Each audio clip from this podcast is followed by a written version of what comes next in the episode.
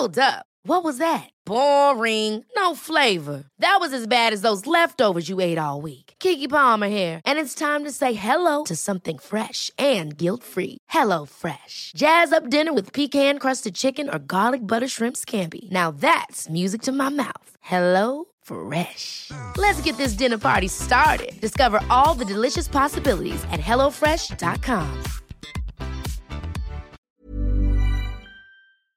Hello? Hello? Podcast Network Asia. Isang paalaala, ang susunod na kabanata ay naglalaman ng mga salita at pahayag na maaaring magdulot ng takot, pangamba at pagkabahala sa mga nakikinig, lalo na sa mas nakababatang gulang. Huwag magpatuloy kung kinakailangan.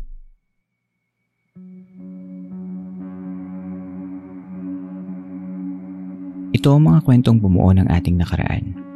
Mga kwentong unang narinig sa mga liblib na lugar o sa mga pinakatagong pulong-pulungan.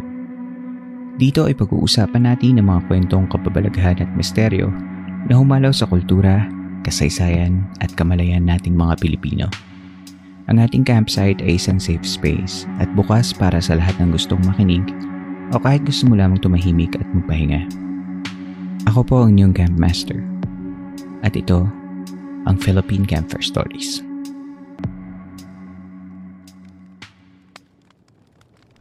Ang Pilipinas ay isang arkipelago at hindi katakataka magkaroon ng mga kwento ng mga mahihiwagang nilalang na nagbabantay sa ating mga anyong tubig.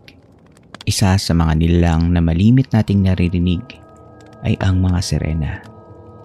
Ang mga sirena ay sinasabing mga bantay tubig na madalas ay nilalarawan bilang isang nilalang na anyong babae sa kanyang pang-itaas na may mahabang buhok hanggang sa kanyang baywang ngunit may buntot ng isang isda mula baywang pababa. Ayon sa aklat ni Maximo Ramos na The Creature of Philippine Lower Mythology, isang paraan upang malaman na may sirena sa paligid ay kung malakas ang amoy ng isda. Sila ay madalas na naninirahan sa mga dagat, ilog at minsan ay mga batis sa ilalim ng mga talon. Pinaniniwala ang mga sirena ay naaakit sa mga ginto at mamahaling hiyas at ang kanilang mga tirahan ay napupuno ng mga ito at iba pang mga klase ng kayamanan. Isa sa mga katangian ng isang sirena ay ang kanilang magandang tinig. Malimit din sa mga naging tala na ang sirena ay gumagamit ng kanyang tinig upang pumalahaw at saklolohan siya.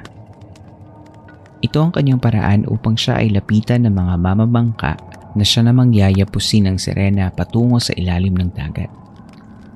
Kapag ang mga ilog ay umaapaw dahil sa malakas na buhos ng ulan, ang unang ikinatatakot ng mga magsasakang tumatawid sa mga batis at ilog ay hindi ang malunod sa rumaragasang alon, kundi ang makuha sila ng mga nag-aabang na sirena. Ang sirena o mga bantay tubig na gaya nila ay makikita din sa mga mas lumang kwento gaya ng mitolohiya ng mga Griego kung saan ang mga sirens ay mga sea nymphs na ginagamit ang kanilang mga malamyos na tinig upang akitin ang mga pirata na karaniwan ay kalalakihan upang sila ay mapaibig at sumama sa kanila sa ilalim ng dagat at tuluyang mamatay.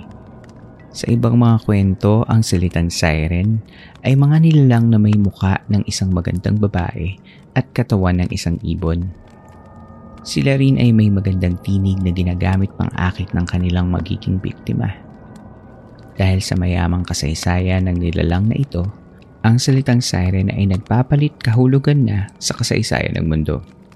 Ilang mga bansa ang gumagamit ng salitang sirena sa konsepto ng babaeng isda na may mapanlinlang na tinig, gaya ng sa Albania, Bosnia, Croatia, Latvia, Poland, Portugal, Romania, Serbia, Slovenia, at syempre ang sa Espanya.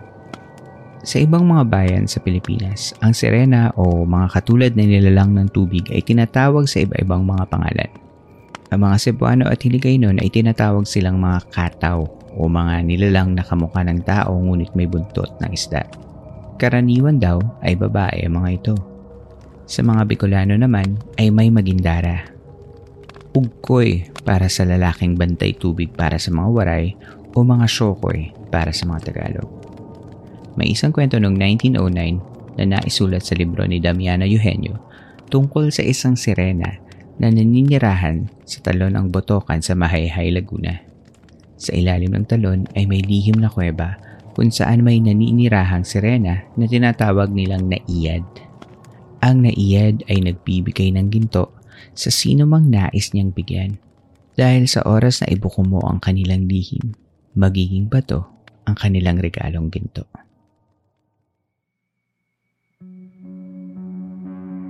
Sa ating pagbabalik, sasamahan tayo ng ilang mga bisita sa ating camp at ating pang-uungkatin ang ibang mga kwento tungkol sa mga sirena.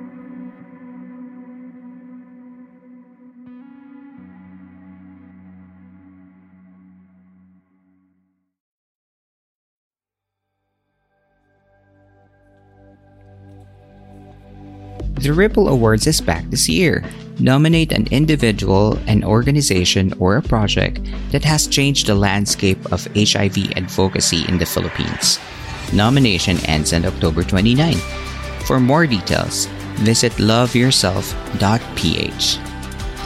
Together, let's celebrate the life, love, and selfless service of the HIV response champions in the Philippines.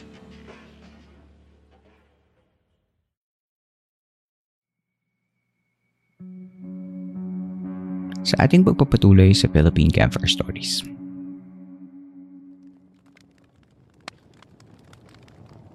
Ang mga sirena ay kamanghamanghang nilalang na hindi maikakatwang kilala sa buong kapuluan dahil tayo ay napapaligiran ng mga anyong tubig.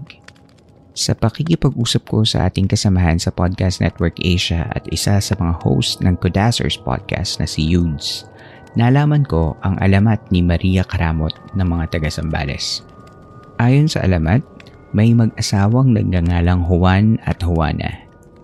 Matagal ang hinintay ng mag-asawa upang magbuntis at nang sila ay mabigyan ng anak, walang ibang ginustong kainin si Juana kundi ang isdang bangus. Natapos ang panahon ng mga bangus at nahirapan si Juan na makahuli ng paboritong isda ng kanyang asawa. Sa gitna ng kanyang kalungkutan sa kawalan ng huli ay biglang narinig na Juan na may sumisit-sit sa kanya. Paglingon niya ay isang mahiwagang bangus na may suot na korona. Ito raw ay ang hari ng mga bangus. Nagalit ang hari dahil bangus lamang ang hinuhuli ni Juan. Ngunit naawa ito sa kanyang pagsusumamo kaya nakipagkasundo ang hari na bibigyan niya ng mga bangus si Juan kapalit ang anak nito pagsapit ng gulang na pito. Mas pinili ni Juan na pagbigyan ng asawa at inaakalang matatakasan naman niya ang hari kaya ito pumayag. Ipinanganak ang babae at pinangalanan nitong Maria. Sa takot ng asawa sa paniningil ng isda ay pinagbawalan ito na lumapit sa dagat kailanman. Ngunit sa ikapitong gulang ni Maria ay may nakita siyang malaking barko sa dalampasigan. Pinagkaguluhan ito ng mga tao at siya rin naman ay nakuhang sumilip dahil sa pagtataka habang nasa bukid si Juan at nasa bati si Juana upang maglaba, ay lumapit ang batang si Maria sa tubig. Ngunit sa sandaling siya ay napalapit, ay biglang isang malaking alon ang umahon at tinangay si Maria.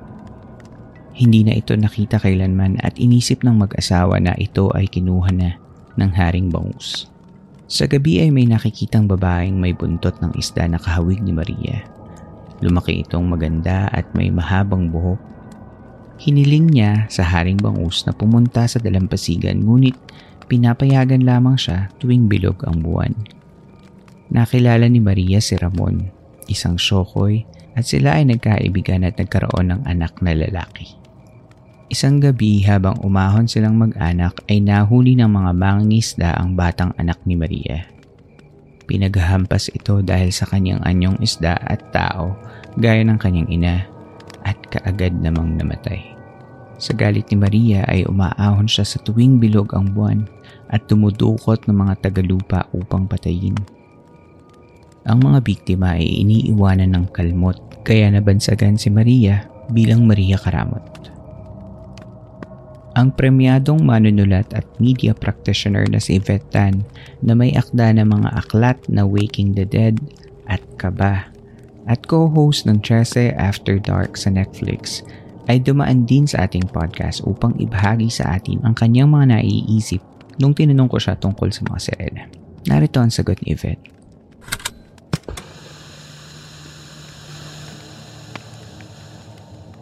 Anong pagkakakilala mo sa mga sirena or may paborito ka bang kwento? Okay, so to to preface all the creatures you're going to mention, I can only answer based on my experience. Okay. So my relation to them is whether I've encountered them, quote unquote, in real life or not. Mm. So kasi I would rather talk about something na parang kasi 'di ba iba yung pag binasa mo Mm-mm. versus iba yung pag na-encounter the encounter not face to face but kwento Mm-mm. kasi mas dynamic yun mas Yes. mas galing sa source whether or not totoo as long as the source believes na nangyari parang Yes. totoo na rin Mhm. Okay, Serena, syempre, my first encounter obviously was through pop culture. Little Mermaid, whose Mhm. story I hate, no, Jezebel. But Mhm. my favorite story, I heard this from uh, Dumaguete author Ian Cosocat. He, Dumaguete award-winning author Ian Cosocat. May Mhm. kwento sila sa Dumaguete, dinumog daw yung pag-asa station sa Dumaguete. I think this is on the news. I think you can find this uh, on the internet Sige. parang minob daw at one point yung pag-asa station sa Dumaguete kasi the locals believed that they were keeping a Serena. They had captured the Serena, they were holding it hostage, and it was causing storms in the area. Oh. Oh my So, God. all- Yeah. So, how I relate to mythological creatures is always grounded in in quote unquote reality. Hearsays. Uh, reality Ah. our our world, our world. Parang kwent puro puro chismis talaga. Puro what happens in our world, which is I guess why the stories or my stories are constructed like that. Parang could happen, malay mo, kapitbahay mo, 'di ba? Yeah, yun. Kasi that it really is how I interact with them.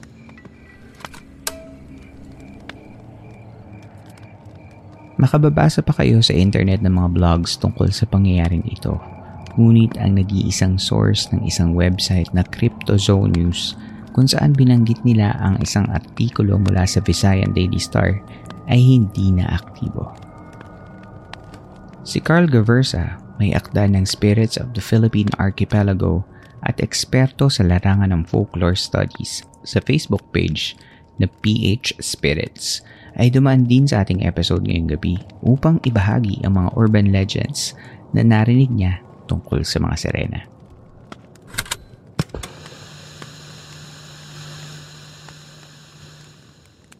So, anong pagkakakilala mo sa Serena or may paborito ka bang kwento tungkol sa mga Serena?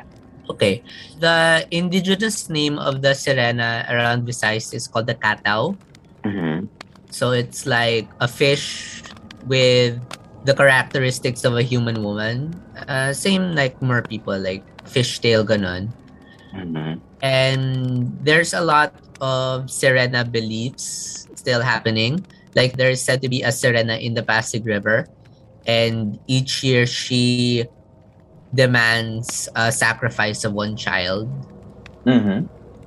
There's also like, because I live in Taguig, and near Taguig is a river, Okay. and I have uh, an informant that says there is uh, Serena and Chokoy in the Taguig River, and you must give sacrifices to them, or they will curse you. Oh my God. Ang konti naman ng mga sirena natin, no? parang one per river lang yung dating. Parang hindi sila Yeah, yung nakikita natin na by community, by groups, like yung mga na, napapanood natin sa TV.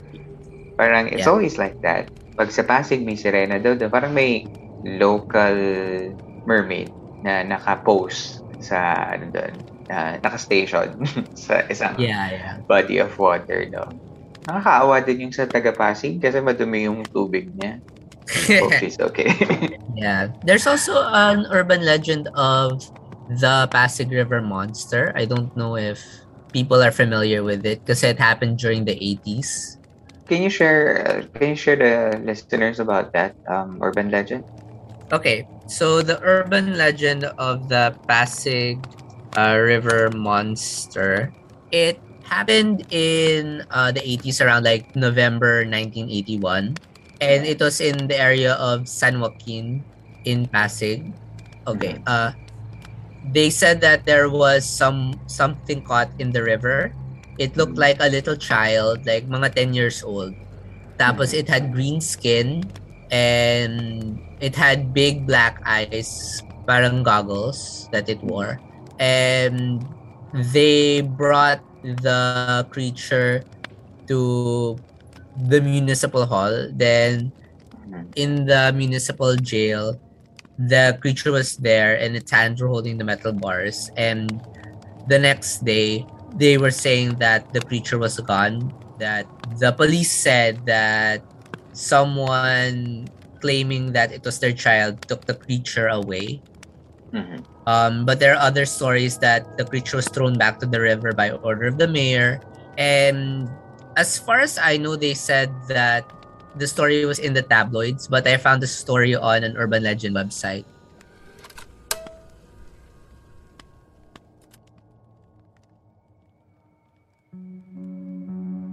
Sa ating pagbabalik, ilang bisita pa ang dadalaw sa ating munting campsite upang talakayin ang mahiwaga at kamanghamanghang mga sirena.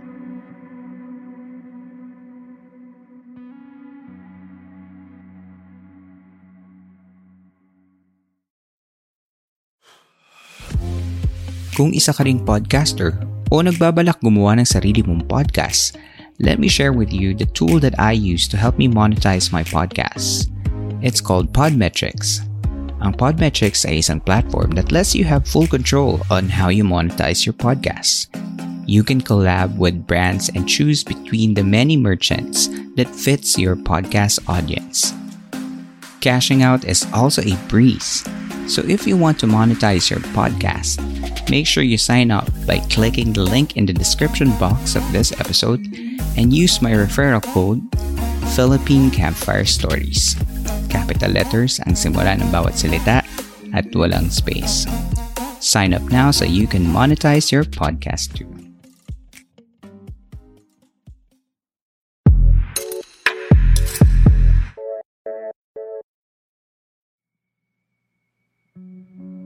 Sa pagpapatuloy ng Philippine Campfire Stories.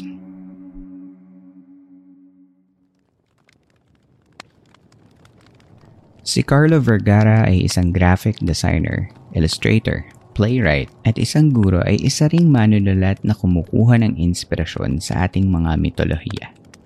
Si Carlo din ang may gawa ng Jasha Saturna, isang award-winning comics turned musical turned movie. Ang kanyang short fiction series na alternativa ay mababasa ng libre sa kanyang Facebook page na Carver Universe by Carlo Vergara. Sa alternativa ay makikita ang mga maiiksing kwento na tiyak kong kagigiliwan ninyo. Sa episode na ito ay ibabahagi ni Carlo ang kanyang mga ideya tungkol sa Serena.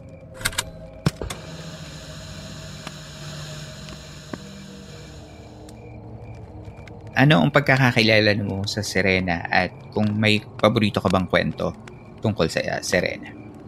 Oo. So, prior to uh, yung interview natin, nagpadala ka ng mga questions. Tapos sinabi ko sa'yo, hindi ako eksperto sa Yes. mga ganyan. Yes po, yes. ano lang, ma- malikot lang talaga yung utak ko, ganyan. Mhm. So, yung sa Sirena, of course, we know Jezebel, we know Little Mermaid, we know Yes. that, yung mga bida-bida, ganyan-ganyan. Mhm, mhm. Pero kasi naman, parang it's like, katulad ng sinabi mo kanina, the bad image of the monsters, Mhm. ginawan ko siya ng, nilagyan ko sila ng virtue.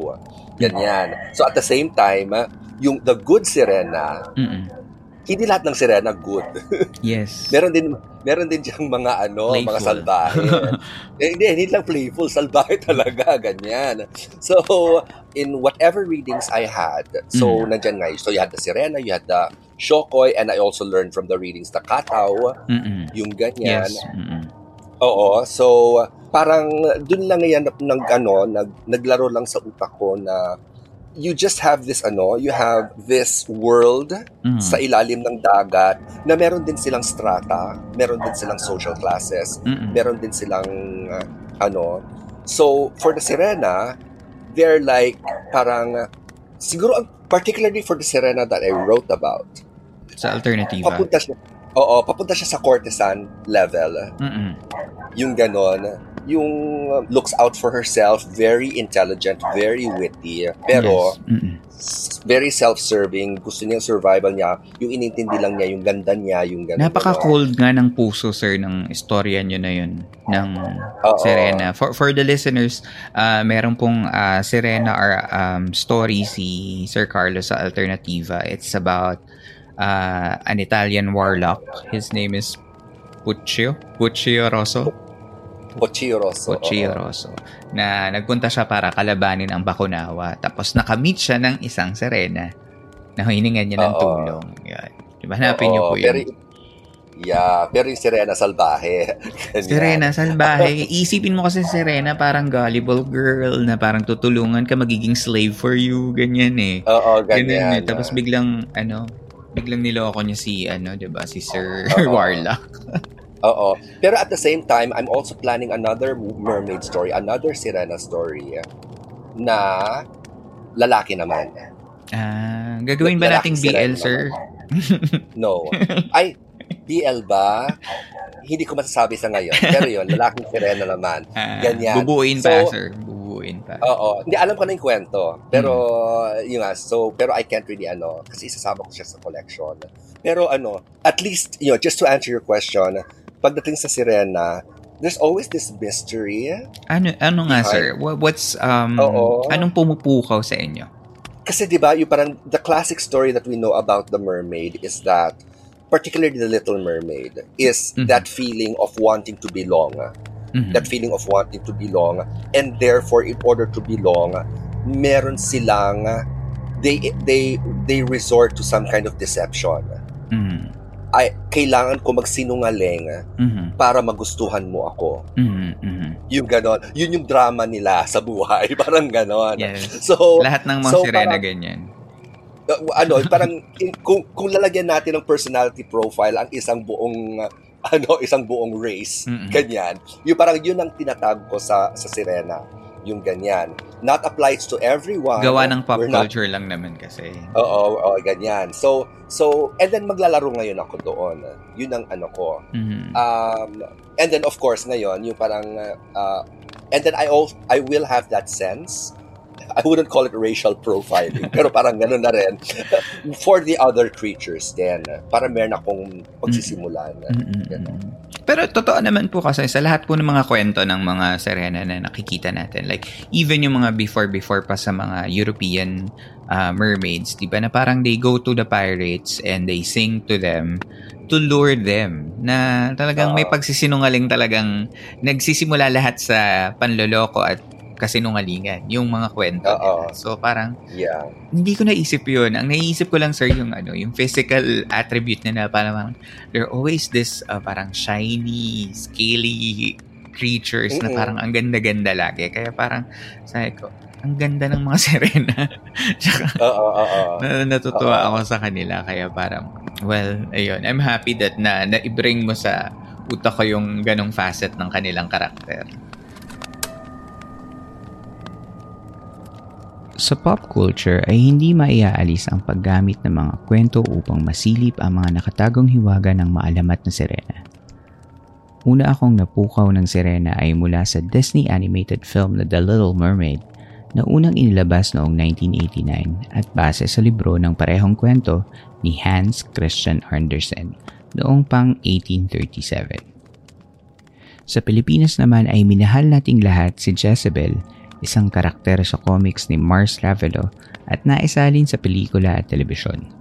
Hindi marahil napapansin ngunit ang coffee company mula sa Seattle, Washington na Starbucks ay may isang sirenang dalawa ang buntot sa kanilang logo. Sa mga kwentong ito ay laging sinasalamin ang sirena bilang mayuming babae na kadalasan ay hindi kakikitaan ng lakas. Iba ang nakita ni Ian Santamaria ang award-winning comic artist sa likod ng graphic novels na Skyworld at Salamanca Books. Si Ian ay kasalukuyang isa rin sa senior concept artist sa Lego Group at nakapanayam ko siya mula sa Denmark upang ibahagi ang kanyang version ng isang sirena.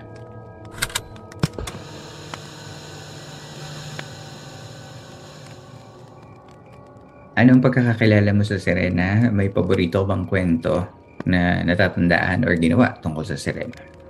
Wala naman specific bukod, di ba, bukod kay Jezebel. Um, Kay Ariel. Ariel. I guess what I wanted to do on a personal level was change the stereotypical look of a Serena. The So, style. Mm-mm. Oh, the style. So they, they were always so you know dainty and they were drawn too soft. And then I had this commission asked years ago, which actually sparked the idea of Salamanca as well. So the commission piece was draw a warrior sirena. And I said, Oh my god, I had that idea in my head for the longest time. I just never had the, the time to draw that. So in Salamanca one, uh, the, the Ocean's Blade. So that Mhm. was actually a commission. And from there on, okay, from now on, I will do more, uh, put more effort in rehashing Filipino mythology. So yes, uh, I, I guess the stereotypical, very soft sirena, it's what I always knew of the sort of creature. No? So I wanted to draw more like a, more badass, more uh, of a warrior tribal type. That you know we are as Filipinos. We are the we are the warrior tropical type. I know. Yes. Tropical warrior. Sabi nga nila, nasa dugo ang agimat, di ba? Mm, yun. So yeah, so that my take on Sirena, and I, I like I like drawing tough sirenas. Gusto ko nga yung ginawa mo dun sa, like, what's the title of the Defiant ba? Yung uh, LGBT. I like that she's very translucent. Ah, Um, yeah, yeah. Scales. Oo, na parang isdang isda siya. Hindi siya ano, hindi siya parang popsicle orange na na tail or something like that. Talagang para pang kita mo, ah, taga tubig siya, ganun. Ganun yung nakita ko talaga. Hindi siya yung parang naka-costume siya ng pang isda. At salamat. That, that was the hope. But thank you.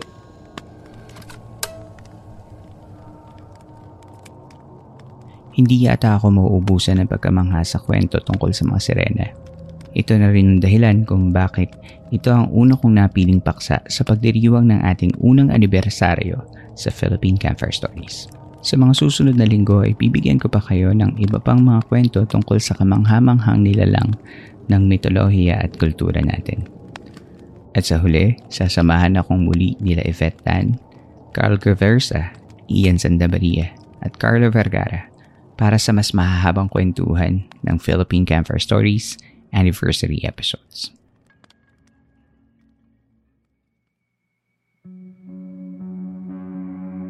Inyo pong nasubaybayan ang isa na namang kabanata ng Philippine Campfire Stories. Sana ay nakatulong kahit panandalian ang pakikinig ninyo upang maipahinga ang inyong mga sarili laban sa mga problema at hamon sa labas ng campsite na ito. Mapapakinggan ninyo ng libre ang mga nakaraang episodes sa lahat ng major podcast platforms. Kung nais ninyo maging bahagi ng podcast na ito ay maaari kayong mag-share sa ating mga kasama sa campsite ng inyong kwentong kababalaghan at katakataka. Maaari niyong isubmit ang inyong kwento gamit ang inyong sariling voice recording o kahit mag-email lamang ng kwento sa campfirestoriesph at gmail.com at isasama natin ito sa ating story submission segment na San Telmo Society. Kung gusto niyo magbigay ng handog kahit sa maliit na paraan, maaari ito sa pamamagitan ng coffee o kung gusto niyo naman ng exclusive content at early access kapalit ng inyong mga handog, maaari niyo akong samahan sa ating Patreon page. Ang suporta na ibinibigay ninyo ay malaking tulong para may pagpatuloy ko ang programang ito. Maaari niyo ring i-follow at i-like ang ating mga social media accounts sa Twitter at Campfire Story PH, Instagram at Campfire Stories PH, at sa Facebook page na Philippine Campfire Stories. Kung nais ninyo makipag-collaborate para sa marketing ng aming programa, magtungo lang sa advertiser.podmetrics.co at hayaan yung tulungan namin kayong maipahayag ang inyong mga produkto at serbisyo para sa ating mga listeners. Nais kong tulungan ng mga tatak at produktong Pilipino dahil naniniwala ako na gaya ng mga kwento natin sa Philippine Cover Stories, mahusay ang tataklokan. Muli, maraming maraming salamat po sa pakikinig. Happy anniversary sa ating lahat. Hanggang dito na lamang po tayo ngayong gabi at hanggang sa susunod nating kwentuhan.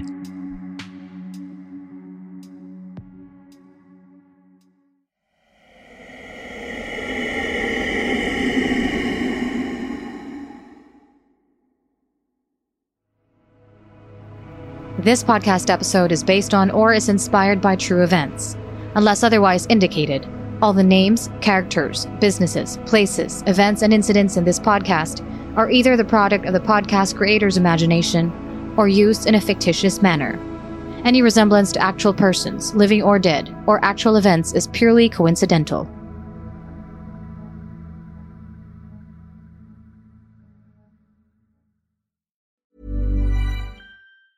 Ever catch yourself eating the same flavorless dinner three days in a row? Dreaming of something better? Well, HelloFresh is your guilt free dream come true, baby. It's me, Kiki Palmer. Let's wake up those taste buds with hot, juicy pecan crusted chicken or garlic butter shrimp scampi. Mm. Hello Fresh. Stop dreaming of all the delicious possibilities and dig in at HelloFresh.com. Let's get this dinner party started.